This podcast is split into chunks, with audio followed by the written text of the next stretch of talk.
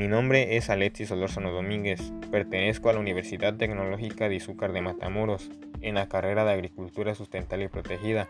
Y bueno, hoy hablaré acerca de la comunicación y de algunos problemas que se presentan a la hora de estar parados frente al público. Al dar un discurso frente a un grupo de personas a veces puede ser difícil para algunos, ya que algunas personas tienden a presentar problemas al hablar en público ya sea porque sienten miedo, nervios o algunas otras presentan problemas en su lenguaje, como por ejemplo las personas que son tartamudas.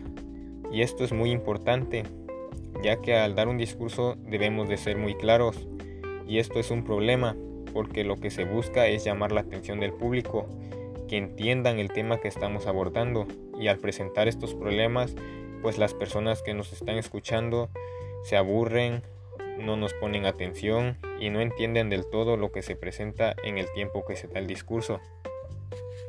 Algunas veces eh, el problema por el cual también no somos escuchados es porque mediante el discurso que estamos explicando presentamos un problema.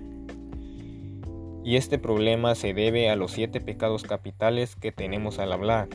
Y esto es algo que provoca el que no seamos escuchados y algunos de esos siete, siete ejemplos de pecados capitales son cuando empezamos a hablar sobre un chisme, cuando juzgamos, cuando somos negativos, el poner excusas, la exageración y el dogmatismo. Y es algo muy común que se presenta al dar un discurso.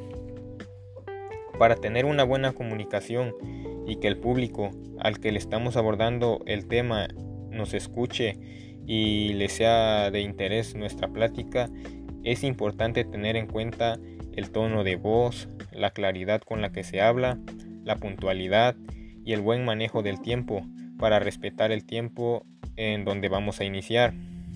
Con el discurso, respetar a los oyentes, es decir, pueden realizar preguntas, esto para que haya más interacción eh, con nuestro público y esto pueda ayudar a que sea más interesante el tema que estamos abordando.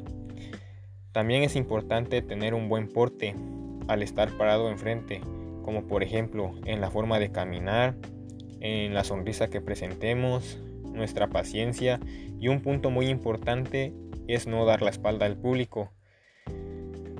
Para las personas que tienden a, a presentar problemas en su lenguaje, como el tartamudeo.